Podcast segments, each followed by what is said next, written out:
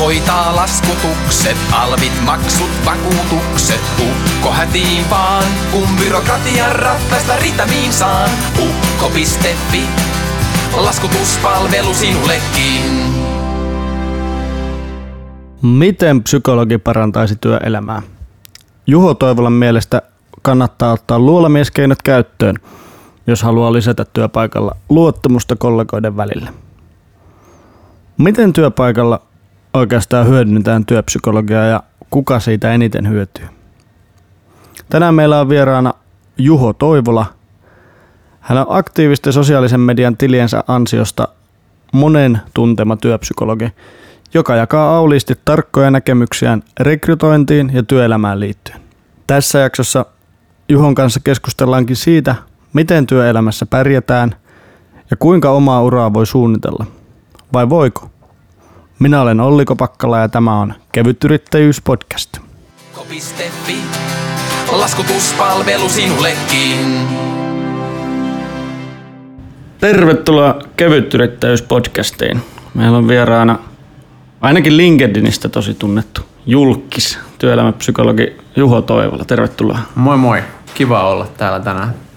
Miten, aina kun mä menen LinkedIniin, niin ennen kuin me oltiin LinkedIn ystäviä, niin sä tulit siellä aina esille. Hmm. Niin. Se on ehkä näistä someista se, minkä mä oon valinnut, että mä haluan olla juuri siellä aktiivinen. Että joku muu valitsee jonkun toisen sosiaalisen median, missä aktiivinen, mutta mulla se on se LinkedIn. Ja on toiminut näköjään, että siellä on, on saanut omaa viestiä kerrottua ihmisille, joita kiinnostaa. On ja se on niinku helppo, kun siellä on aika vähän semmoisia ihmisiä, jotka paljon tuuttaisi sinne kamaa kuitenkin, niin siellä, sitä kautta on helppo lisätä myös semmoista omaa tunnettuutta. Ja sitä kautta tulee niinku erilaisia yhteydenottoja ja pääsee esimerkiksi tällaisiin tilanteisiin jutustelemaan. No minne tota, puhut hirveästi työelämästä, uudesta työstä ja mm. niin työn muutoksesta, niin minne sä uskot, että suomalainen työelämä on menossa? Miltä se näyttää sun silmin? No, no suomalaisessa työelämässä ehkä mä nostaisin tuohon kaksi juttua esiin. Yksi juttu on se, että jos vertaa kansainväliseen kehitykseen, niin mä ajattelen, että suomalainen työelämä muuttuu näiden työsuhteiden ja, ja työlainsäädännön osalta vähän hitaammin kuin mitä maailmalla, koska meillä on esimerkiksi ammattiliitot ja työnantajaliitot, joilla on aika vahvoja omia intressejään tai käsityksiä siitä, että mikä on niin kuin hyvä tapa teettää työtä. Mutta sitten se, missä Suomi on niinku kansainvälisesti, kansainvälisesti verraten edelläkävijä, niin on, on sit teknologian hyödyntäminen, esimerkiksi paikkariippumaton työ. Ja mä uskon, että Suomessa ja suomalaisessa työelämässä tullaan niinku siinä etenemään entistä nopeammin ja että jopa maailmanlaajuisesti, niin toivon ainakin, että Suomi ja suomalainen työelämä on siinä jonkunnäköinen edelläkävijä ja suunnannäyttäjä. Ja sekin on aika usein niin kun, jos oikeasti katsoisi työlakien mukaan, niin onhan etätyöt esimerkiksi aika usein niin kun, lain hengen vastaisia, koska Kyllä. jos siellä ei ole tarpeeksi tarkasti katsottu, että missä ihminen tekee töitä ja kuinka paljon, ja pitäisi varmaan pitää huolta, että ihminen myös etätöissä tekee vaan sen työajan, eikä esimerkiksi niin kuin tee illalla liikaa tai ei pidä tarpeeksi taukoja. Joo, ja sitten ne on niinku, kun toimin myöskin työnantajan edustajana tuossa palkkatyössä, niin, niin siinähän on tavallaan se, että ei sitä niinku tajukaan, että mitä ne ongelmat on ennen kuin sitten tavallaan käy ilmi, että joku on tehnyt etätöitä jostain ulkomailta käsin ja sitten se saa siellä jonkun harvinaisen trooppisen sairauden ja sitten sitä mietitään, että kuka nämä sairaalakulut nyt maksaa, kun se on tavallaan jotenkin työajalla sairastunut.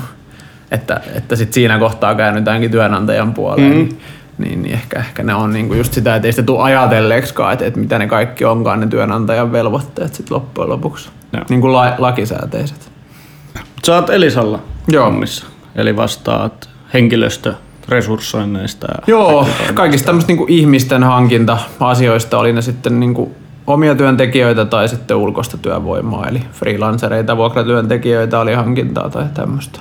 Ja sen lisäksi myös, kun katsoo LinkedInistä, niin monia omia firmoja tai monia firmoja, missä olet mukana, niin Joo, sivutoimisesti. pienellä, pienellä panoksella tai sivutoimisella panoksella sitten useammassa kuviossa mukana.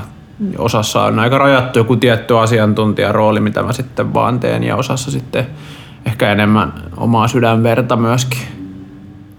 Mites Elisalla just, jos teillä on niin kuin Miten vaikka teidän etätyöt on sovittu? No se riip, joo, riippuu vähän tietysti mikä se sun duuni on, että jos sä nyt oot myymälässä töissä, niin se, sitä on vaikea tehdä ainakin toistaiseksi. Ei ole vielä siihen teknologiaa, mutta tota, esimerkiksi asiantuntijatyyppisissä töissä, niin se on hyvinkin vapaata. Eli jos miettii vaikka meidän palaverikäytäntöjä, niin se on ihan normaalia, että, että etämenetelmin voi osallistua. Esimerkiksi meidän johtoryhmän kokouksissa esittelijät tai johtoryhmän jäsenet voi hyvin osallistua myöskin etänä. Et, et, et se on hyvin niin kuin jalkautunut sinne ja viime vuonnakin meillä tehtiin keskimäärin yli 80 etätyöpäivää, mikä tarkoittaa, että puolet teki enemmän. Et se on niin kuin ihan, ihan niin kuin edistyksellistä, tai mä arvostan sitä tosi paljon. Mun mielestä se on hieno juttu. Tietysti Elisalla me myydään myös tämmöisen kulttuurin mahdollistavaa teknologiaa mm. ja palvelut meidän asiakkaille. Että olisi se vähän tyhmä, jos emme itse sitten näytettäisiin mallia siinä. Mutta eikö siinä, niin jos psykologina mietit, niin mm. Mm. kuitenkin se, että ihmiset kohtaa oikeassa niin kuin kasvokkain, niin Joo. siinähän saa paljon enemmän kuitenkin irti toisesta. Että eihän tuommoinen niin kuin virtuaalinen kohtaaminen tai videovälityksellä kohtaaminen, eihän se nyt voi olla kuitenkaan sama asia aina. No ei, ei se olekaan. Ja, ja onhan se sitten tavallaan, jos miettii vaikka asiakaspalvelutilanteita, niin, niin, niin onhan se eri asia, jos sä saat kasvotusten palvelua. Mutta sitten toisaalta mm, joku voi arvostaa sitä, että, että sen palvelun saa omalle kotisohvalle sen sijaan, Mhm. mm-hmm. että tarvii mennä sinne myymälään saamaan sitä jotenkin ö, vivahteikkaampaa kasvokkain tapahtuvaa palvelua, että, että se on vähän sen, sen mukaan, että mitä sitten optimoi. Et esimiestyötä mä oon miettinyt paljon ö, siitä näkökulmasta, että mikä on ikään kuin oikea määrä kasvokkain tapahtuvaa läsnäoloa. Voiko esimiestyötä tehdä täysin etänä hyvin? Se on mun mielestä kiinnostava kysymys. Niin, se mitä olen itse huomannut, niin kun on ollut monissa projekteissa mukana, niin semmoinen uuden luominen, että jos on jotain uusia projekteja, niin mm. ne nyt käytännössä vaatii sen, että ihminen on, on niin kuin, että tavataan kasvokkain, koska jos sä tapaat vaan niin kuin Skypen välityksellä, niin siellä on niitä sellaisia pieniä juttuja, mitä ihmiset yleensä puhuu sillä vaikka töiden jälkeen tai lounaalla tai jotain sellaisia pieniä mm-hmm. nyansseja. Ja sitten kun niitä vaikka vuoden ajan kertyy tarpeeksi paljon, niin sit sä yhtäkkiä puhutkin täysin eri asiasta. Kyllä. Mutta jos on tuommoista työtä, missä niinku hyvin itsenäistä työtä tai semmoinen, missä pelisäännöt on jo sovittu ja käytännöt on sovittu, niin silloinhan mm. se on niinku huomattavasti helpompaa. Tai semmoinen kokemus mulla itselläni on, että Kyllä. Se on varmasti just näin ja, ja tota noin, niin erilaisissa projekteissa on itsellä ollut sellaista kokemusta, että kun nähdään livenä, niin keskitytään siihen yhdessäoloon ja sitten taas etänä pidetään ikään kuin semmoisia statuspalavereita. Et sit, jos näkee harvoin kasvokkain, niin sitten tulee itsellänikin semmoinen että mä haluan käyttää sit sen ajan semmoiseen just siihen vapaamuotoiseen jutusteluun, koska sitten Skypellä ja muilla voi sitten kuitenkin käydä niinku asioita läpi. Ettei tavallaan tuhlaa sit sitä arvokasta FaceTimea niinku siihen. Eli onko se siis ihan ok, että töissä tekee muutakin kuin töitä, että juttelee ihmisten kanssa ja tutustuu muihin ihmisiin? Niin, no jos mä mietin omaa työtä, niin, kaikkein parhaiten mä pystyn niitä omia tavoitteitani edistämään niin kuin juttelemalla ihmisten kanssa. Aika paljon siinä on semmoista niin kuin luottamuksen luomista ja ikään kuin vähän niin kuin ymmärryksen hakemista, että mikä sitä toista nyt niin kuin vaivaa ja mikä sitä niin kuin auttaisi. Ja sitä kautta niin kuin koittaa löytää niitä keinoja, keinoja erilaisiin haasteisiin, että enemmän, enemmän jutustelua kuin jotain niin kuin tiukkaa pakertamista. Tietää, mistä naruista pitää ihmistä vetää. Niin, niin. Ja että oikeasti mikä se, mikä se niin kuin kivi on, mikä siellä kantapäässä hiertää. Osaatko sä hypnotisoida? En, en. Tai en ole kokeillut koskaan, mutta luulen, että en osaa. voidaan, voidaan kokeilla tässä.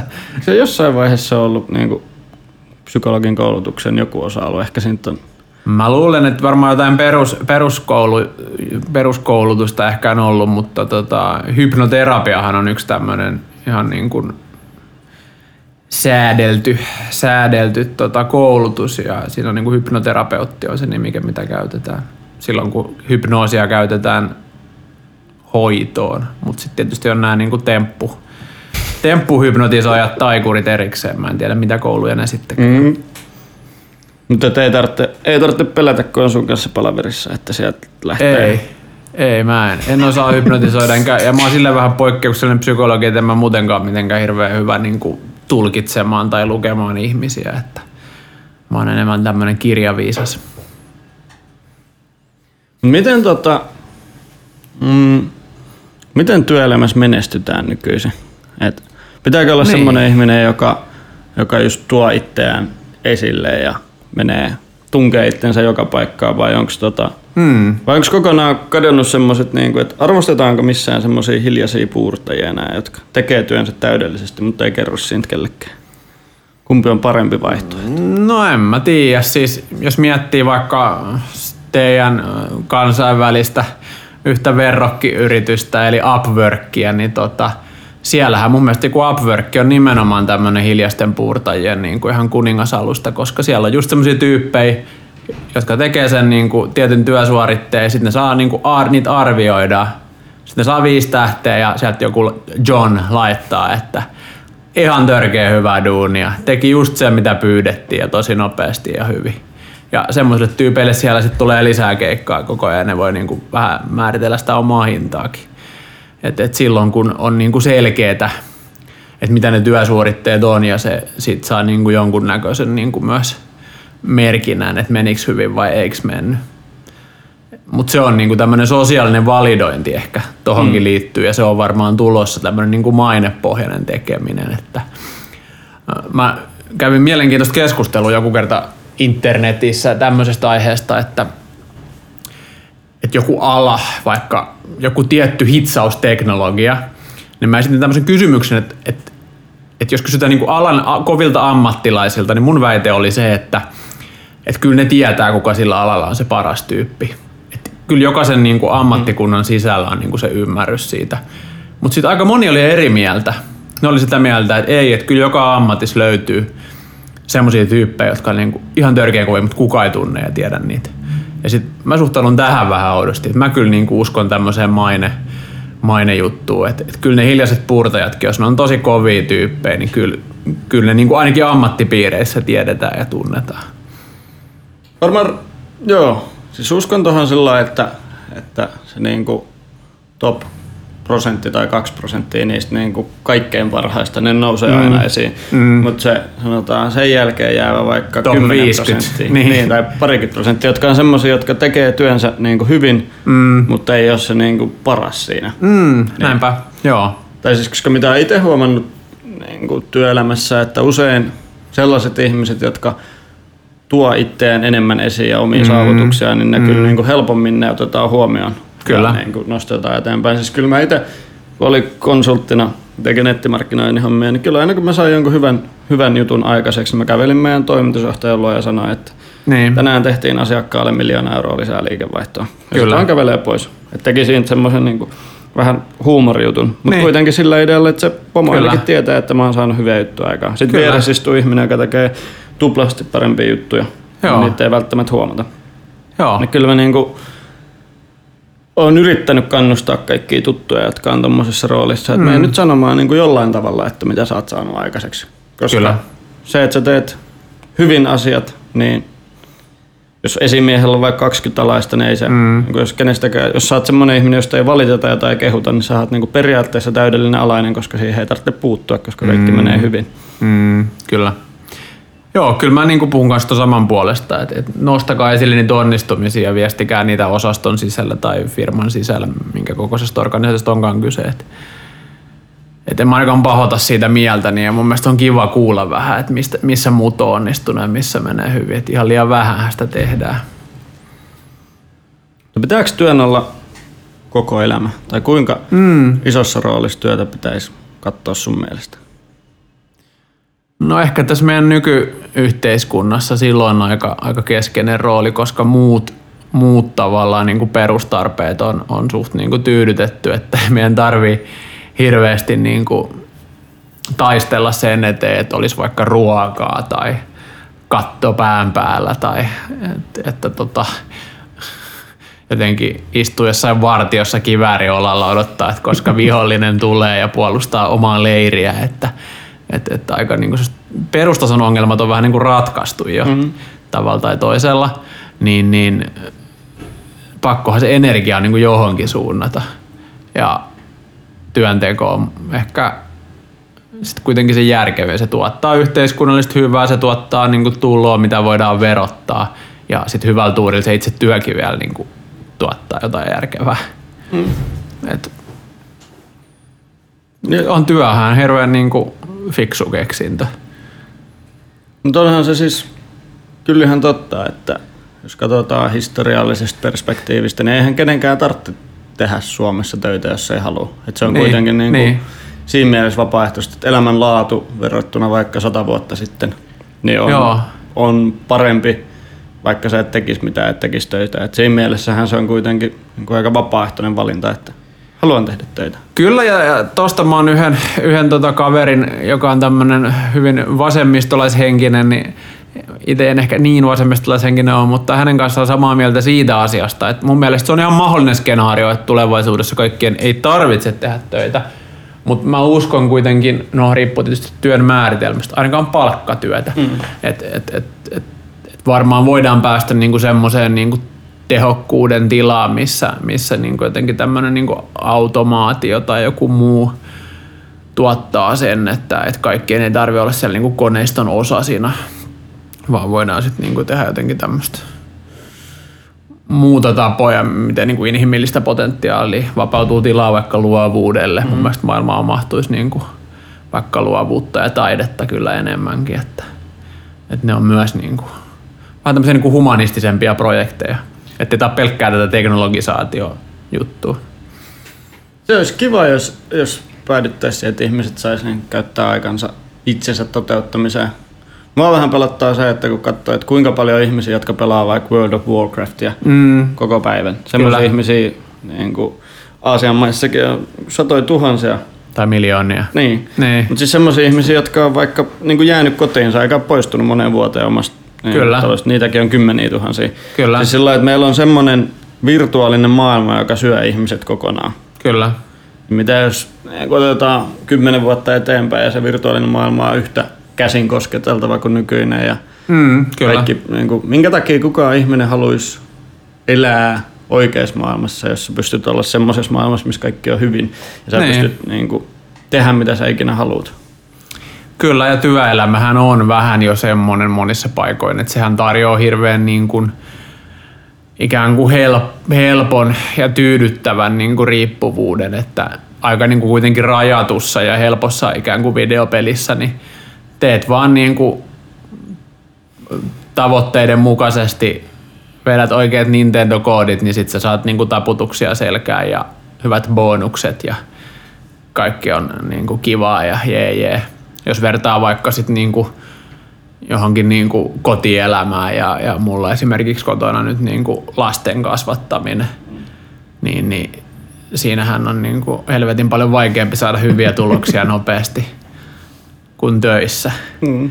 Ja, ja tulee niin kuin ikäviä, joutuu niin kuin tosi ikävien tunteiden kanssa niin kuin työskentelemään ja näin, mitä ei sitten taas niin kuin tässä niin kuin pinnallisessa ja helpossa työelämässä ehkä niin joudu. Että. Eikö sulle lasten kasvattamisessa kukaan tule sellainen päivittäin sanoa, että hyvää työtä? Ei, ei tule. Ehkä sekin pitää sittenkin pelillistää. Siinä tulee kyllä hyviä fiiliksiä myös, mutta ne, niin kuin se tunneskaala on vähän erilainen ja siinä käydään välillä vähän niin kuin syvemmissäkin vesissä. Oletko huomannut, että just tämmöinen niin vakiin, vakiintuneempi elämä muuttaa mm. vaikka sun suhtautumista työelämään? Joo, tai se, se niin kuin pistää sen eri tavalla perspektiiviin, että et, et, et kyllä sitä niin kuin aina miettii, että miksi, miksi mä nyt tänään töihin lähde, mutta mut se tarjoaa siihen niin kuin yhden lisämotiivin, että, että tavallaan esimerkiksi perheen takia myös niin kuin käy töissä, että siitä tulee semmoisia niin riippuvuussuhteita asioiden välillä. Joo, koska toi on semmoinen, mitä just työelämän murrokseen liittyen, kun jutellut joidenkin ihmisten kanssa, jotka jos vaikka isoissa firmoissa vastaa rekrytoinneista ja haastattelee mm. ihmisiä, niin kun on puhunut siitä, että miten työelämä muuttuu ja on kaikkia milleniaaleja ja diginomadeja ja puhutaan degrowthista ja siitä, että ihmiset haluaa puoli vuotta olla ulkomailla. Mm, kyllä. Just sanoi, että Et kyllä sitä on aina ollut ja enemmän se, niin kuin, siihen kun rupeaa 30 täyttämään ja ottaa asuntolainaa ja koiraa mm. ja pari lasta ja autolainaa, niin mm. sit yllättävästi se niin kuin, vapauden kaipuu rupeaa pienenemään. Kyllä. Ja sitten taas enemmän ruveta arvostaa sitä, että onkin vakaat tulot ja tietää paljonko seuraavassa kuussa on käytettävissä rahaa. Kyllä. Joo, se muuttuu, muuttuu aika nopeasti. Että, et itekin muistan sen ajan, kun niinku oli nuori ja vapaa ja tota, olisi halunnut reissata ympäri maailmaa, mutta ei oikein ollut rahaa. Ja, no nyt olisi rahaa, mutta ei ole kyllä aikaa reissata missään maailmalla. Et, tota, noin, niin. Tämä olisi varmaan aikaakin, mutta ehkä se niin lasten kanssa on vähän erilaista se meininki. Tai en mä tiedä. Tuommo Meretniemi, entinen aurinkomatkojen vetäjä, niin sehän pakkasi tota koko perheen purjeveneeseen ja lähti ympäri maailmaa. Ehkä se on vaan niin asennekysymys. Niin. Melkein mikä vaan on mahdollista, kunhan vaan niin kuin lähtee tekemään. Niin. Mutta lähinnä sitä kuin hain takaa, että ootko sä nähnyt just sellainen, että kun säkin tapaat hirveästi ihmisiä, mm. niin sitä, että onko oikeasti tapahtunut muutos ihmisten asenteissa niin kuin työtä kohtaan tuolla mm. lailla, vai onko se enemmän sitä, että nyt taas niin kuin on otettu tietty ryhmä, joka aina on niin kuin ollut kiinnostunut niin kuin vapaammista töistä ja keikkatöistä ja etätöistä. Mm. Ja sitten että se kuitenkin tasottuu taas siinä vaiheessa, kun tullaan niin kuin tiettyyn ikään.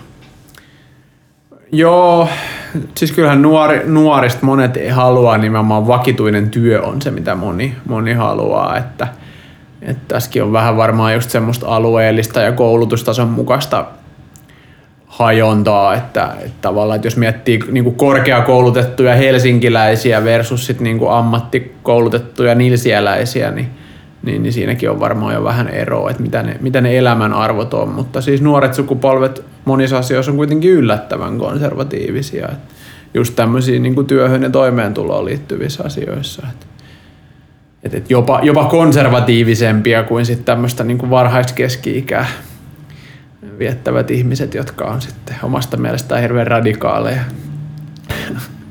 Ja on se, niin kun miettii vaikka parikymmentä vuotta itseä vanhempia ihmisiä, niin onhan niiden se maailma kuitenkin ollut taloudellisesti erilainen. Just sellaisia, että sä pystyt ostamaan asunnon mm. ja maksaa sen Kyllä. kuitenkin niin kuin hyvin lyhyellä aikavälillä takaisin. Kyllä. Nykyisin, jos sä lähdet pankkiin neuvottelee asuntolainaa, niin kyllä ne vaatii, että sulla on vakitoinen työ ja tällaiset ja tällaiset, tällaiset kyllä. asiat ja sitten sulla on 35 vuotta lainaa. Ja...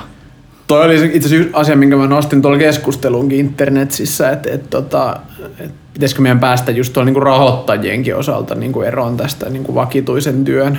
Mä en itse pidä sitä minä niin kuin ihmisen mittarina ja mä mielellään puhun tämmöisestä niin kuin hybridiyrittäjyydestä ja, ja tavallaan niin kuin työn alustatyöstä ja kaikenlaisista niin kuin työjärjestelyistä mun niin kuin osoittaa vain niin kuin yksilöltä niin kuin fiksuutta, että se pystyy hyödyntämään erilaisia järjestelyitä. Niin, että jotenkin se, että se ikään kuin vakituisen työn arvostus, että se ei ole se niin kuin quick fix, vaan enemmän. vaikka katsottaisiin niin kuin takautuvasti vuoden sisään niin kuin tulot, että mm. paljon on pystynyt haalimaan rahaa, jos se raha on se juttu.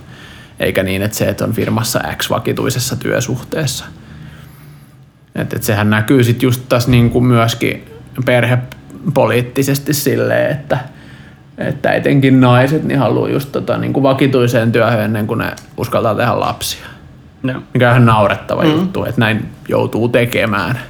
Ja, ja tota, noin, niin sitä se niinku myös tavallaan työnantajapuolella aiheuttaa semmoista niinku turhaa kyräilyä.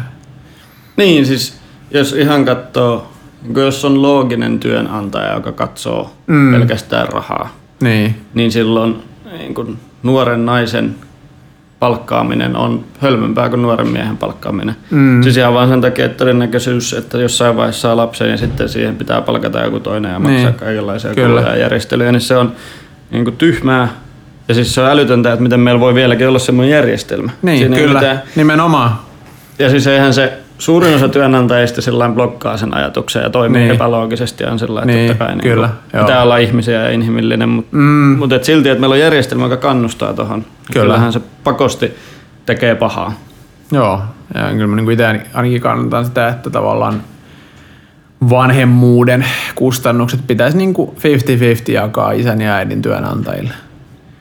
Et se ei ole niin kuin se on vain järkevää, että ne niin kuin jyvittyy sinne äidin työnantajille. Ei siinä ole mitään tolkkua. En, en ymmärrä, mutta ehkä, ehkä se on. Kyllähän, mitä nyt oli joku lapsen tekotalkoot tai jotain vastaavia, mm, niin se, Kyllä. se on ratkaisu sitten. No, Joo. en tiedä. Mutta sä kuitenkin, niin sulla on YouTubessa semmoinen video, että sinustakin tulee yrittäjä. Joo. Sä uskot siihen. Kyllä mä uskon tai ainakin, ainakin siihen, että se yrittäjämäisempi työskentely liittyy nyt tähän esilläoloon ja henkilöbrändäykseen ja siihen, että pitää jotenkin niin kuin ymmärtää, että mikä on se arvo, mitä tuottaa ja mikä on se, mistä joku niin kuin maksaa. Ja, ja yhä harvemmin se on, on sun niin kuin jotenkin aika sellainen ihan puhtaasti, että sut kuluttaa penkkiin jonnekin, vaan yhä useammin se on jotain niin kuin tekemistä tai osaamista tai sellaista. Ja, ja mun mielestä siinä se yrittäjämäisyys korostuu, että, et, et tulevaisuuden yhä nopeutuvissa myös työelämän sykleissä, niin se pitää ikään kuin myydä se oma työpanoksensa yhä useammin ja, ja työskennellä sillä tavalla yrittäjämäisemmin. Toikin on taas, että sitten kun miettii, miten työelämän rakenteet on tehty, niin Mm. koska sehän monissa yrityksissä sanotaan, että just, että meitä kiinnostaa, että mitä sä saat aikaan. Kyllä. Mutta kun lain mukaan sun työnantajaa pitää kiinnostaa just se, että kuinka paljon tehdään töitä ja missä Niin. pitää olla työvuorolistat. Ja, Kyllä. ja sitten jos sä oot niin kun hyvin perillä työelämän säännöistä, Mm. niin sit sun on vaikea ajatella, että miksi mun pitäisi myydä niin kun arvoa eikä sitä työaikaa. Niin, Ja sitten tulee just tommosia hyvin outoja tilanteita, kun just vaikka haastattelee jotain ihmistä tai, Mm. tai juttelee jonkun kaverin kanssa, joka on hakenut töitä tai vastaavia. Että ihmiset jotenkin joutuu tommosen, että sulla on laki täällä ja niin. Sitten sulla on se, mitä sun pitäisi oikeasti tehdä, niin menee vähän ristikkäin. Ja ne kannustimet ei ole rahallisesti ainakaan riittäviä. Itsekin ollut nyt eri pörssiyhtiöissä hommissa, tuommoisissa keskijohdon tehtävissä, niin sitten se, että siellä on joku tuloskorttimittari, jos saat kerran vuodessa sen bonuksen, niin ne rahasummat on kuitenkin semmoisia, että jos mä teen toiminimellä jonkun tota, päivän keikan, niin mä saan enemmän rahaa tai saman verran, mitä mä saan sit koko niinku palkkatyön niinku puolen vuoden kannustinpalkkio, vaikka mulla olisi kaikki mittarit siellä vihreällä niin ne ei ole niinku missään suhteessa siihen, että paljonko esimerkiksi yrittäjänä pystyy sit niinku mittaamaan ulos sitä niinku oman työn arvoa. Et, et siinä on ainakin niinku pikku kannustin, kannustin ongelma kyllä on, mikä ainakin mua on ajanut sit myöskin yrittäjyyteen päin. Millainen olisi hyvä kannustujärjestelmä tai hyvä bonusjärjestelmä? Se onkin hyvä, hyvä kysymys. Varmaan riippuu vähän siitä, mikä se, jos puhutaan niinku yrityksistä, eikä esimerkiksi julkisen puolen organisaatioista, niin, niin, niin että et jos, jos tavallaan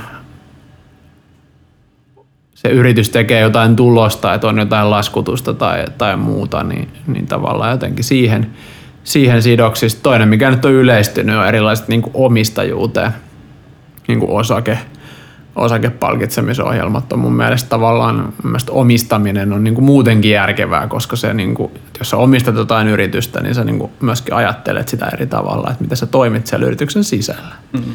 Se on niin kuin mun mielestä ihan fiksu tapa kanssa palkita ja niin kuin sitouttaa vain henkilöitä. No, vaan, no just semmosia, mitä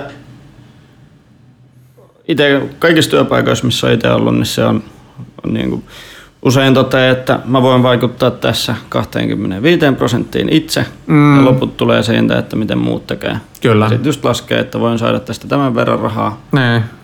Et, Kannattaako se lisäponnistelu tavallaan? niin. Ja sitten toi on taas työnantajan kannalta tosi pelottavaa, koska sitten kun ihmiset, ihmisille maksetaan palkkaa siitä, että ne niin mm. tekee parhaansa, Kyllä. sen jälkeen on lisäbonusjuttu. Mutta Niin. sitten jos se on huono, niin se saa ihmisen lannistumaan. Niin. Ja sitten ihminen ei enää ajattelekaan, niin kuin, että se palkka, mikä tulee normaalisti, Niin. että se, se ei ole enää niin kuin riittävä kannuste. Kyllä. No ja, no ja monimutkaisia. En ole ikinä nähnyt hyvää semmoista bonusmallia vielä. Ehkä Ei, siis se pitää vähän rakentaa itselleen. Että ainakin isot yritykset on niin kuin mahdollista, ja miten mä ajattelen tuommoista isoa työnantajaa, niin että tavallaan se mahdollistaa ihan hirveän määrä erilaisia juttuja, ja niitä pitää pystyä hyödyntämään. Ja siitä syntyy se niin kuin palkitsevuus ja kannustavuus. Et, et mä väittäisin, että et, et aika harva niin kuin hyödyntää niitä työnantajansa tarjoamia mahdollisuuksia niin kuin täysmääräisesti esimerkiksi mitä tulee niin kuin itsensä kehittämiseen ja, ja oppimiseen ja oman, oman ammattitaidon ylläpitämiseen ja kehittämiseen, niin usein, usein työnantajat kyllä mahdollistaa sitä aika paljon, jos sitä on valmis niin kuin tekee. Niin harva työnantaja kieltäytyy siitä, että jos kysyy, että saanko mennä tämmöiselle kurssille. Mikä Niin, just. Mutta siinä on myös sitten se, että, että sehän vaatii, että sua oikeasti niin kun kiinnostaa se työ ja sä jaksat tehdä sitä myös yleensä vähän työajan ulkopuolella. Kyllä, joo. Koska on, on, kyllä on paljon ihmisiä, jotka katsoo, että työ on työtä ja sitten kun se Niin. sitten kun työaika loppuu, niin sitten tein jotain, jotain muuta. Että on, Sekin on ihan ok. Mm. Ja sitten tavallaan niin itse miettinyt, sit, että mikä tämmöisessä niin yrittäjistyvässä yhteiskunnassa, niin mikä on se niin leipätyö, mitä siellä voi tehdä. Et pitääkö yrittäjänkin olla aina intohimoinen vai voiko sitä tehdä myös sellainen duuniton duuneja mentaliteetillä? Et, et jotenkin tässä niin nykyisessä yrittäjyyspuheessa ja muutenkin työelämäpuheessa se intohimo nousee ihan hirveästi jotenkin esiin, mutta jotenkin mä ajattelisin, että, että hyvä työ on niin kuin elämänmakusta työtä. Et siinä on niin kuin koko elämän niin kuin skaala. Et siellä on niin kuin syvät vitutuksen hetket ja sitten on ne hetket, kun niin kuin juhlitaan ja, ja boksautellaan skumppaa. Ja sitten on sitä niin kuin harmaata, tylsää arkea. Ja se on mielestäni niin hyvä työ. Et siinä on niin kuin ne kaikki elämän värit. Eikä se, että se on tässä niin intohimo, joka on, että jes, mä rakastan mennä töihin, niin mä rakastan tätä duunia, tai niin maailman paras duuni. Jotenkin se tuntuu, mua niin kuin ahdistaa semmoinen muotti tavallaan, mm. mitä nykyään syötetään, että, että sen pitäisi olla jotenkin semmoista. Ja, ja toi sosiaalisen median gamehän niin kuin tukee sitä, että siellä on niin paljon sitä, että ihanaa, mä rakastan näitä mansikkamuro-aamiaisia, mitä meillä täällä aina tarjotaan perjantai-aamuisin, kun me kokoonnutaan kaikki tänne yhteisen pöydän ääreen mm. näitä aamiaisia syömään. Sitten tulee sellainen, okei, okay. Mun riittää ihan tää maitorahka täällä kotona. Että. Se some kannustaa siihen niin yltiöpositiivisuuteen ja siihen, että heräsin tänään neljältä ja kävin lenkillä ja sitten joogasin ja sitten hoidin töitä ja sitten Kyllä. joogasin lisää ja tein näin. Niin elämä hymyilee aina aurinkoista. Mä en ole Niin. sen takia hirveän seurattu somessa, kun mun on vaikea saada semmoista niin kuin, koska välillä just vituttaa. Et Niin. Jos aamulla on lokakuussa, marraskuussa, kun on pimeätä ja synkkää ja kävelet loskassa, niin, Niin. vaikea siinä on repiä Kyllä, huumoria. näinpä. Kyllähän sitä sitten saa, kun tulee taas onnistumisia, mutta kyllä nyt Mm. vaikea hymyillä, hymyillä koko päivää jatkuvasti. Näin se on. Ja sitten toinen on se, että just ne aamupuurot ja karkkikaapit, niin niistäkin tulee hyvin tavallista nopeasti. Sitten kun on ollut se karkkikaappi töissä Niin. kaksi viikkoa, niin sitten jos siellä ei ole sun lempikarkkia, niin sua rupeaa se ärsyttämään. Niin, paska karkkikaappi. Mm. Kyllä. Siis, ja saavutetut edut ylipäätään on semmoisia, että niihin tottuu nopeasti ja, ja siitä, siitä johtuen esimerkiksi niin palkankorotusten motivoiva vaikutus on loppujen lopuksi aika minimaalinen. Se Mit- ei- Miten se, kun tota, siitä aina hirveästi just puhutaan, että, että mihin asti ihminen, tai mihin asti se lisäpalkka tuo, tuo tota, lisää onnellisuutta. Neljään tonnia asti. Se on fakta. Se on, kyllä. Sitä on tutkittu. Sen jälkeen se ei enää lisää onnellisuutta. Mitä jos on hirveän kovat kulut ja harrastaa jotain hienoilla moottoriveneillä ajelua ja kaikki rahat meneekin sinne? No, sit varmaan tarvii vähän lisää fyrkkaa. Mut 4000 Keskimäärin, keskimäärin. Joo. Minkä takia? Siis tämä oli vaan tilastollinen analyysi, kun oli mitattu ihmisten onnellisuusindeksi vastauksia ja sitten oli kysytty taustatietoihin niin kuin tulotaso. Niin sille ei ollut enää itsenäistä merkittävää. Toki sit se voi mahdollistaa esimerkiksi sellaisia elämäntyylejä, mitkä voi olla sit yhteydessä onnellisuuteen. Sellainen itse tykkään, en ole mikään rikas mies, mutta tällä hetkellä hyvä tuloinen. Kiitos siitä vaan kaikille rahoittajille. Niin tota, kyllä mä niin näen sen, että, että se niin raha myös tuottaa tietynlaisia mahdollisuuksia tehdä valintoja. Mm. Ja se niin kuin, tuottaa hyvää, en tiedä onko se onnellisuutta, mutta hyvää oloa, että mä voin niin kuin valita. Ja se ei niin kuin mun ei tarvitse miettiä, että onko mulla varaa siihen vai ei. Niin, niin sitä mä niin kuin arvostan kyllä. Että ei ole tavallaan pakko tehdä jotain sen takia, että tarvitsisi sen rahan. Joissain tutkimuksissa on myös sitä, että se, että kuinka hyvätuloinen tai varakas saat suhteessa sun niin kuin ympäristöön Niin. on tosi merkitsevää. Joo. Sitä, että jos sä oot miljonääri, mutta kaikki sun kaverit on miljardöörejä, niin sit tunnet Niin. tosi köyhäksi. Kyllä, se on just näin. Eli käytännössä pitäisi aina etsiä semmoinen asuinalue, missä ihmiset on keskimäärin vähän pienituloisempia kuin itse, jos haluaisi olla tosi onnellinen. Se, että Niin. ei naapurilla ole aina sitä yhtä mallia parempaa autoa. Joo, onnellisuuden näkökulmasta näin, mutta sitten taas työelämän näkökulmasta mä oon, tai liity rahaan suoraan, mutta näin nyt taas sen tosi hyvänä elämänneuvona tai työelämäneuvona, että tavallaan niin kuin, että hankkiudu aina itseäsi fiksumpaan seuraa. Ja niin kuin pakonomaisesti. Su- Se vaatii välillä sitä, että pitää vähän tuppautua semmoisten ihmisten seuraa, jotka ei pidä sua juuri minä, mutta että se kannattaa silti tehdä. Koska, koska että jos on niin fiksuin tyyppi huoneessa, niin sitten on väärässä huoneessa. Niin se on jotenkin niin kuin, se on tä, vähän tämmöisiä niinku kliseitä, mutta, mutta ne on vaan totta. Että kyllähän se niinku seura, seura tekee kaltaiseksi ja vielä joku kolmas, kolmas aforismi tähän aiheeseen taisi olla semmoinen, että et, et you are the average of the five person you spend most of your time with. Että sä oot niinku about sama keskiarvo niistä viidestä ihmisestä, mm. joiden kanssa niitä aikaa. Sekin on varmaan, en tiedä onko totta, mutta ainakin ihan hyvä kela. Kuulostaa hyvältä. Toi varsinkin toi, että pitää olla itseään fiksumpien ihmisten seurassa, niin se on, se on hyvä. Paitsi jos ammatti on pokerin pelaaja, koska siellä Niin. aina sanotaan, että jos pöydässä on yhdeksän ihmistä ja sä et löydä Niin. sieltä sitä huonoa pelaajaa, niin se oot sinä. Niin, kyllä. Niin että siellä ei kannata laittaa parempien seurassa, koska ne yleensä Niin, tai ei kannata niin kaikilla rahoilla, ainakin siis kannattaa joskus olla. Ihan vaan oppiakseen. Niin. Mutta sitten kun haluaa tehdä tulosta, niin sitten vaihtaa viiteryhmää. Sitten kauppalehdessä oli tämmöinen otsikko, tämä mail kiersi meidän omassa Slackissa. Tämmöinen mökki- ja ryyppyreissulle tarvitaan kunnianpalautus, missä Kyllä. Sua oli haastateltu. Se mikä siinä meil, meidän mielestä oli hauskaa, että se kuva oli meidän toimistolta, missä näkyy kaksi meidän työntekijää. ja ne ei ollut välttämättä kauhean iloisia, että tämä on just se konteksti, missä he haluavat olla niin kuin esillä. Oliko sieltä kysytty lupaa, että saako Ei. he lupaa käyttää? No, Siis se on jotain, johonkin toiseen Joku stokkikuva. Kyllä siis on, meistä tehtiin joku juttu, missä toimittaja kävi ottaa kuvia ja sitten se on Joo. mennyt niiden jotenkin- No niin. On se tullut monissa muissakin jutuissa. Mahtavaa. Joo, hei tykännyt. Mutta toi kuulosti tosi hyvältä idealta. Joo. Mihin se perustuu?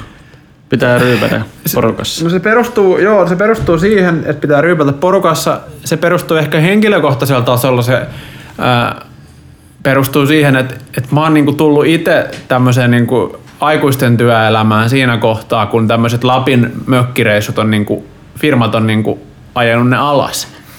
Eli, eli tota noin, niin mulle ei ole niinku työn puolesta tarjoutunut mahdollisuutta tehdä näitä. Ja siitä on tämmöinen tullut niinku trauma ja, ja katkeroituma, että mä oon halunnut niitä. Mutta siis toisaalta se perustuu myös sit- näihin omiin kokemuksiin, mitä on tehnyt, että, että semmoinen niinku vapaamuotoinen yhdessäolo niin, niin on niinku helpoin tapa rakentaa sellaista luottamusta, ää, jolla sitten siellä työn arjessakin on helpompi sen luottamuksen varassa ratkoa niitä niin kuin hankalia juttuja.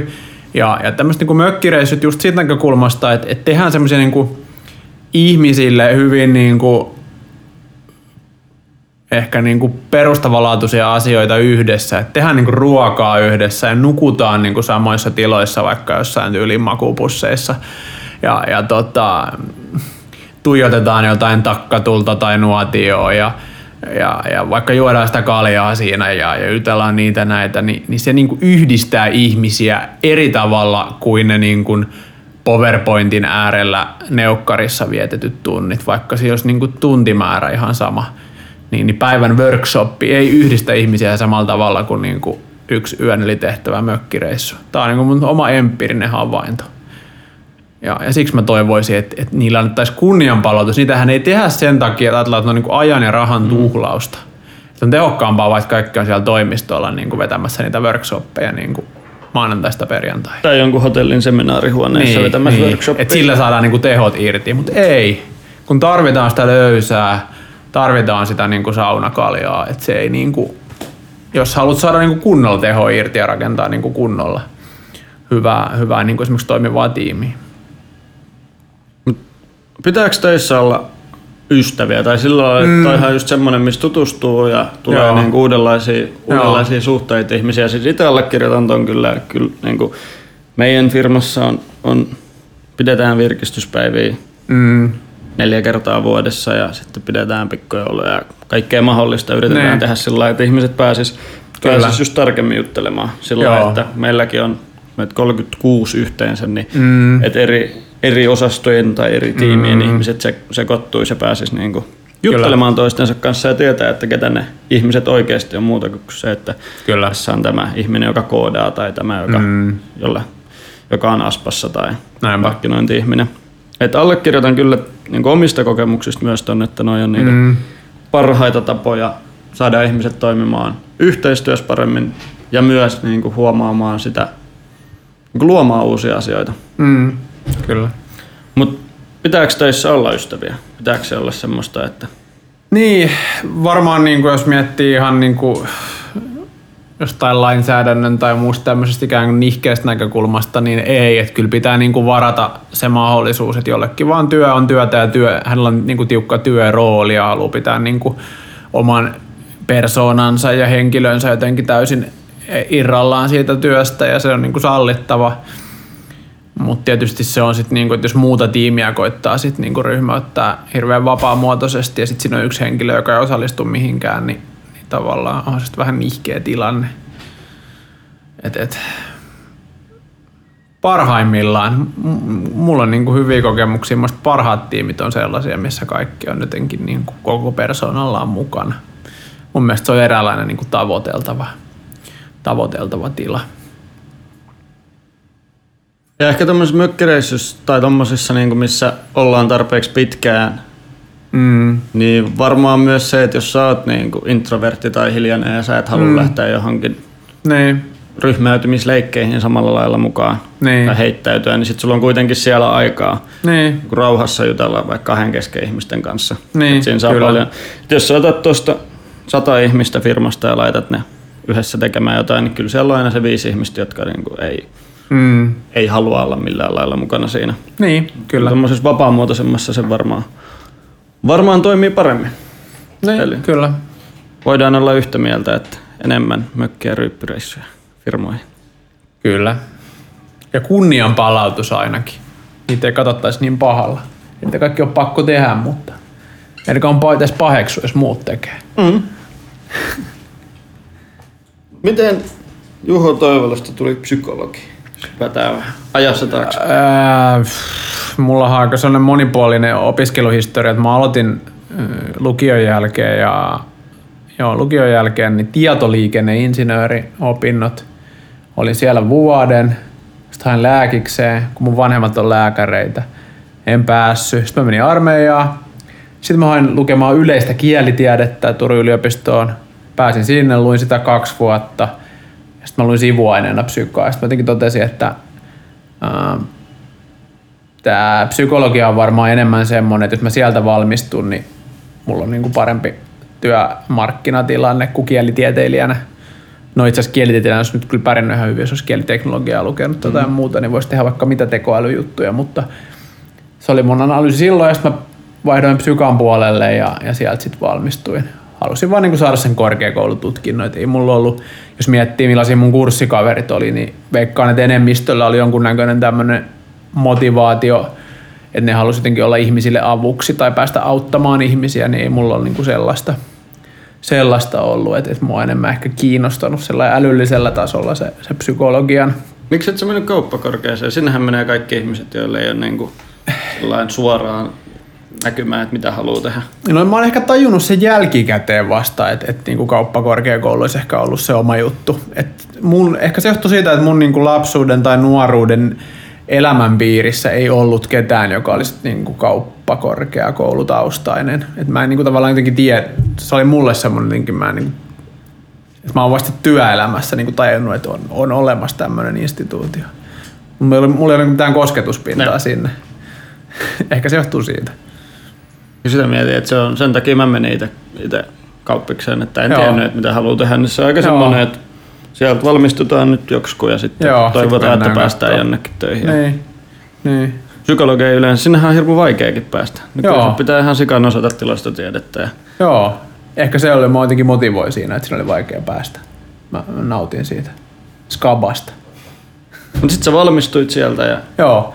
Sitten mä menin konsulttipuolelle – Mä olin parissa eri headhunterifirmassa tuota tekemässä enimmäkseen henkilöarviointeja jossain tämmöisessä johdon suorahakurekrytoinneissa, mutta myös sitä itse suorahakuhommaa. Ja sieltä sitten Finnairille ja silloin kun olin Finnairilla, vedin siellä rekrytiimiä, niin silloin aloin samaan aikaan sitten tehdä tätä sivutoimista yrittäjyyttä ja, ja, ja nyt sitten tota, niin pari vuotta on sitten ollut jo nyt sitten Elisalla päiväduunissa ja, ja sitten näitä yrityskuvioita siinä sivussa.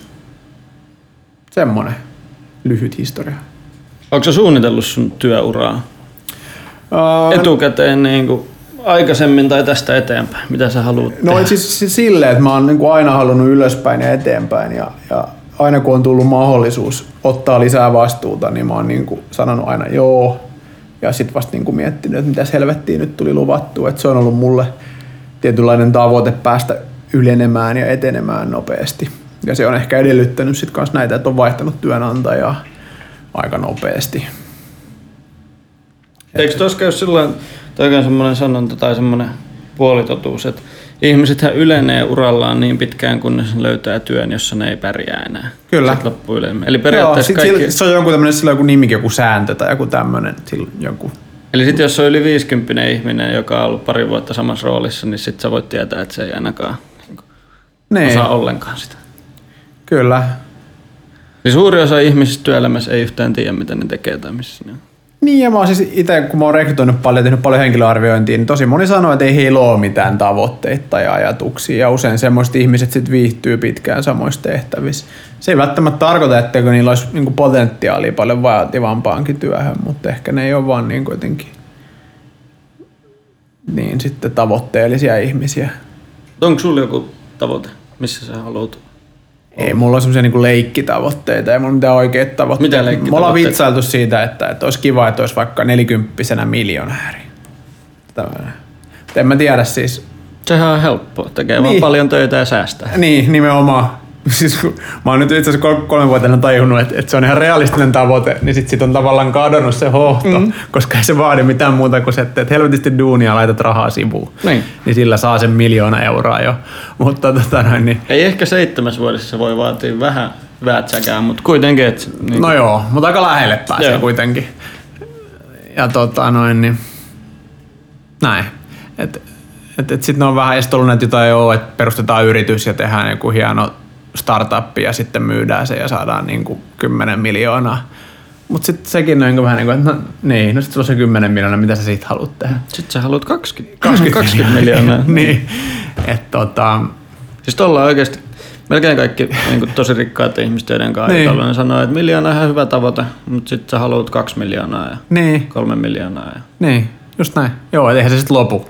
Se vaan vaihtuu että sä oot vähän hienomman auto ja muutat vähän hienommalle alueelle ja sit sä harmittelet, että ollaan kymmenen kertaa enemmän. Et en mä tiedä. Siis ehkä niinku se mun ajatusmaailma on menossa yhä enemmän siihen suuntaan, että, että se tavoitteen asetonta pitäisikin asettaa tähän niinku lähitulevaisuuteen. Ja sen sijaan, että miettisi koko ajan sitä vi- viisi vuosipläniä, niin miettisi, mitä mä haluan ensi viikolla tehdä. Ja sitten niinku arvioi sitä, että no, teekö mä nyt tällä viikolla niitä asioita, mitä mä halusin tehdä. Ja sitten jos joo, niin tavallaan niinku, että great success. Että ei aina tarvitsisi miettiä, että missä mä oon nyt tässä, niinku, mikä on long term, long term goal. Vaan voisi asettaa semmosia, että, että tämän illan tavoite on, että mä menen tuosta laivalle ja mulla on hauskaa siellä. Onko sä tehnyt mindfulness-harjoituksia tai sellaisia? Nehän on pitkälti tota, että just Joo. miten keskityt tähän hetkeen ja Joo. nautit siitä. Oon mä koittanut, mutta ei musta ole tullut mitään fania, että en ole jäänyt koukkuun. Et ole löytänyt nirvanaa vielä sieltä. En, en ole löytänyt. Muista on jotain muita, muita tapoja pyrkiä keskittymään hetkeen. Esimerkiksi suunnistus urheiluharrastuksen on sellainen, mistä mä oon tykännyt tosi paljon. Siinä ei pysty ajattelemaan mitään muuta kuin sitä, sitä tekemistä. Se vie hyviä ajatukset siihen hetkeen. Kuinka pitkiä matkoja suunnistuksessa? Öö, no siis varmaan pisimpiä on noin Jukolan viestin No. pätkät, eli jotain maks 15 kilsaa niin kuin karttaan piirrettynä reittinä. Joo. Semmosia. Siinä joutuu jo keskittymään. Se täytyy keskittyä, se on hauskaa. Se on niinku, jossain sanottiin jossain lehtiartikkelissa, että, että, että jos aikaisemmin niinku johtajat golfas, niin nykyään niinku johtajat suunnistaa tosi usein tai just juoksee näitä pitkiä matkoja. Että, että tota, se on nyt tämmöinen niinku, tämän päivän ajokoirajohtajan niin tota, tämmöinen tyyppi, tyyppi urheilulaji. Minkä takia onkin ihme, että minkä takia tämmöiset ylimmän johdon headhunterifirmat ei ole jalkautunut vielä esimerkiksi Jukolan viestiin, että siellä on vaan näitä urheilujuoman valmistajia standeja. Jos siellä kerran on näitä diplomi-insinöörejä johtajia niin kuin rivissä 1500 lähdössä, niin eikö ne kannattaisi siellä kontaktoida? Tuossa on raha-arvoinen vinkki. Niin, kyllä. Rekryfirmoille. Toi on ihan totta. Mä oon kerran käynyt Jukalassa, onhan se niin kuin, ja mun isoäiti on suunnistuksen, onkohan se MM2, jossa Aika kova. plus yli 80-vuotiaiden sarjassa jollain matkalla. Tai. Oi vitsi. Se on tuttu laji, mutta onhan se, se on niinku, miten sanon, fiksujen ihmisten laji. Kyllähän siellä on niinku sellainen Joo. varmaan keskimääräistä korkeasti koulutetumpaa väkeä. Ja mm. Vähän sama kuin kiipeily. On Joo. semmoinen, että niinku, Kyllä. sitä ei niin vanhat tai niinku, niin pitkälle työelämässä kerenneet ihmiset tee, mutta kyllähän niinku, käy kiipeämässä niin tosi paljon siellä on just diplomi-insinöörejä ja semmoisia niinku, mm. Mm. Joo, nuorta porukkaa. Eli sinne vaan sinne vaan. rekrytoimaan. Mitä tota, sä vastaat, mistä kaikesta rekrytointipuolesta ja sä vastaat? Kaikista resurssoinneista? Millä, Joo. millä osa-alueella vai koko firman kaikista? Koko firma. Teekö sä itse työhaastatteluja? Öö, en juurikaan tee, tee tällä hetkellä. Et lähinnä koitan jotenkin katsoa sitä kokonaisuutta, että missä päin niitä työhaastatteluja tehdään ja kuka niitä tekee ja millaisella sapluunalla. Mitä järkeä on niin kuin työhaastatteluissa? Mm. Koska siellähän on haastattelija, joka esittää tietynlaisia kysymyksiä, eli esittää Joo. vähän niin kuin jotain muuta kuin itse on. Niin. Ja sitten haastateltava, hyvä haastateltavahan on valmistautunut ja opetellut Niin. esittämään täydellistä kandidaattia ja Kyllä, opetellut näin. ulkoilta kaikki kysymykset. Just näin. Ja mikä järkeä on semmoisessa niin showssa?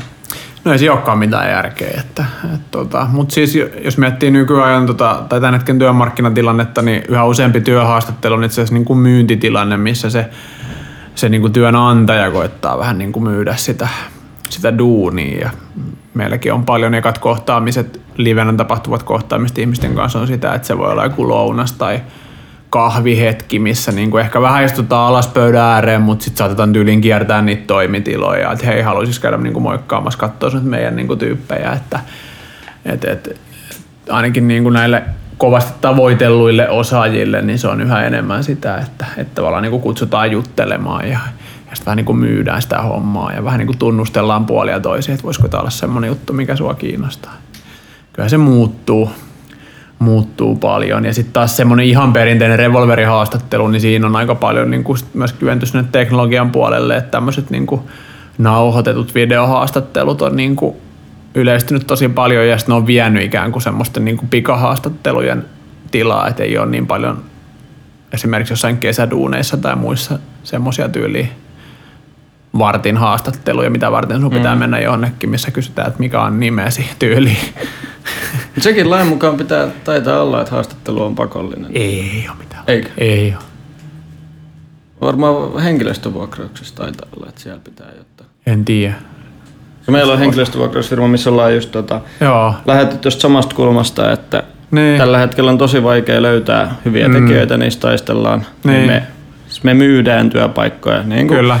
On tehnyt Facebook-markkinointia mm. niin pitkään kuin sitä on Suomessa ollut ja siellä myynyt tuotteita. Nyt se tuote vaan, että myydään työpaikkaa. Sitten pitää Niin, tietää, kyllä. mikä on se, mitä se ihminen haluaa. Että se Kyllä. on ihan suoraa, suora myyntiä. Niin, kyllä.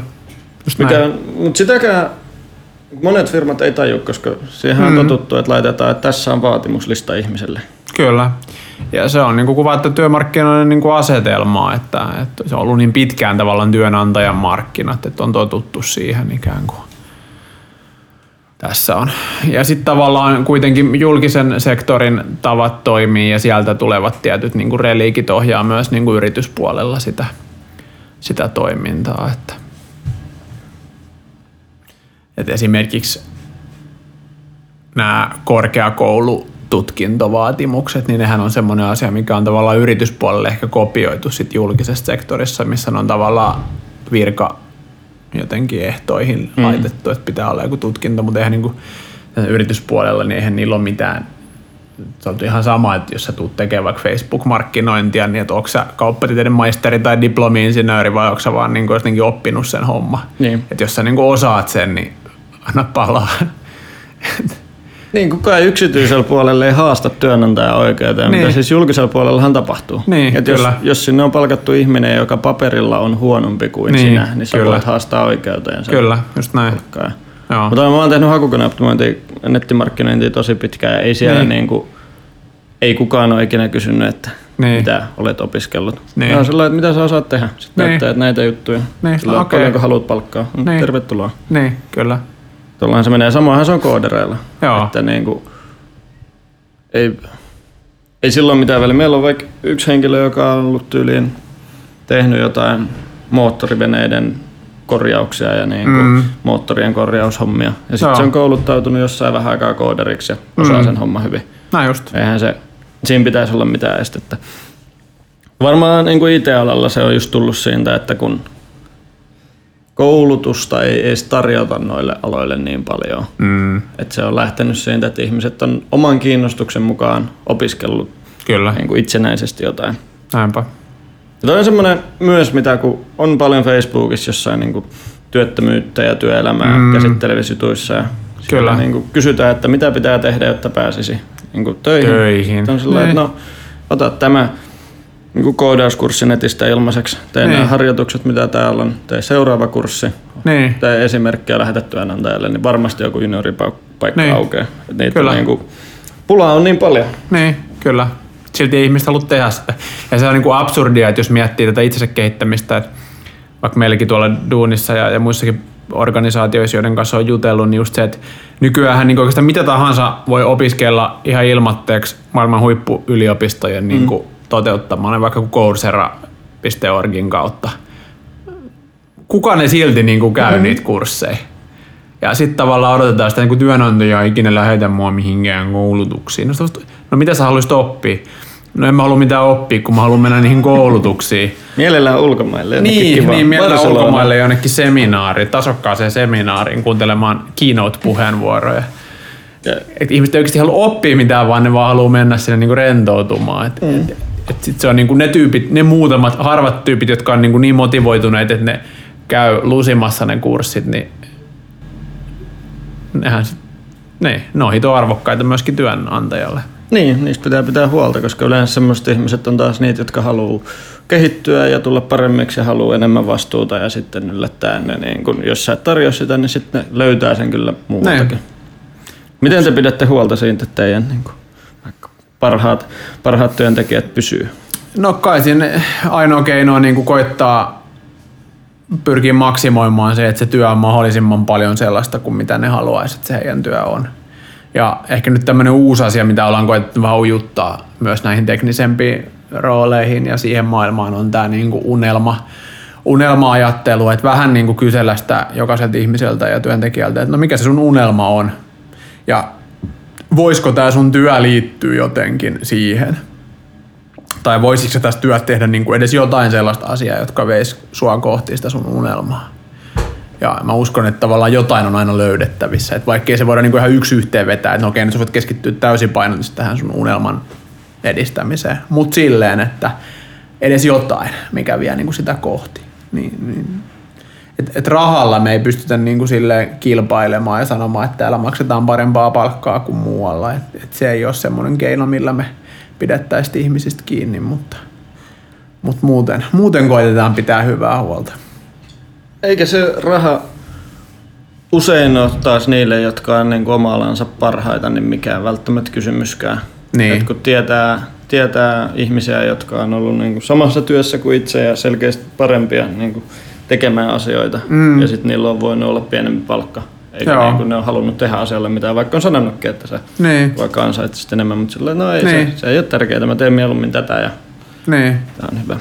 Mut Miten sitten, jos haluaa hirmu kovan palkan, niin miten se pitää neuvotella? Niin.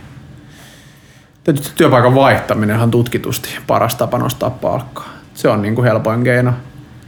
Ja sitten voi palata vanhaan duuniin, kun ne soittaa, että Kyllä. Ja sitten toinen klassi on ruveta esimiestehtäviä. Silloin yleensä saa automaattisesti palkankorotuksen.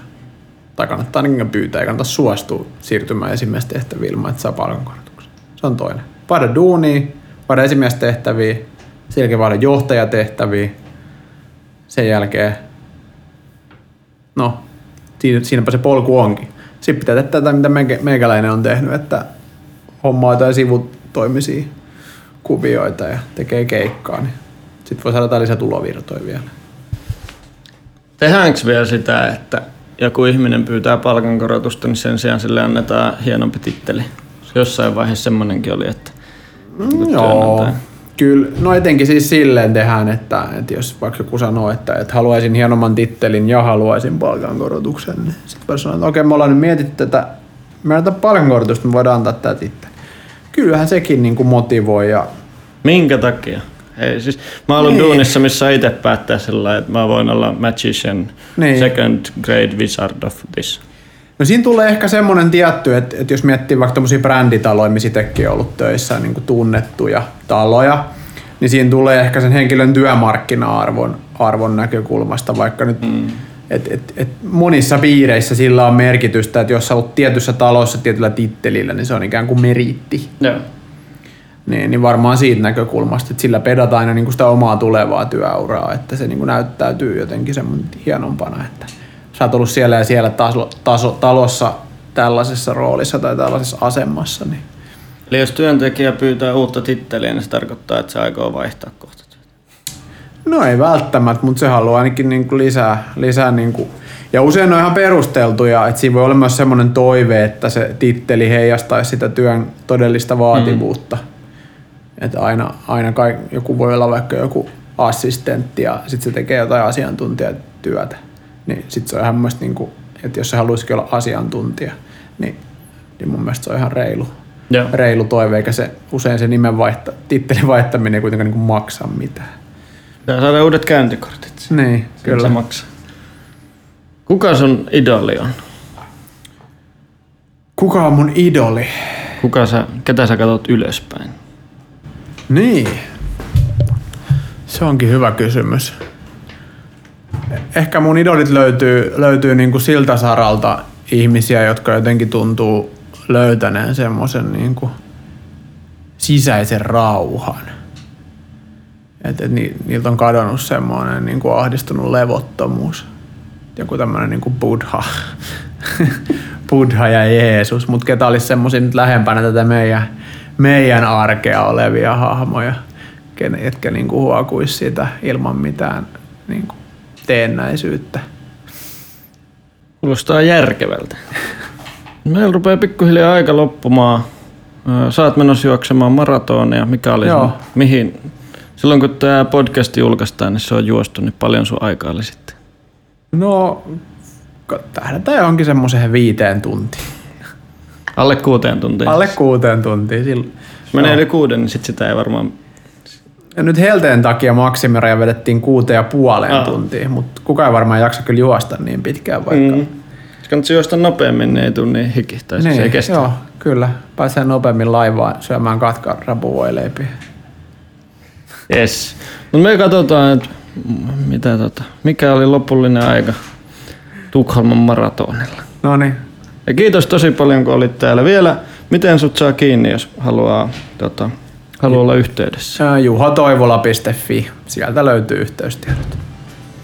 Yes, mainiota. Kiitos tosi paljon. Kiitos.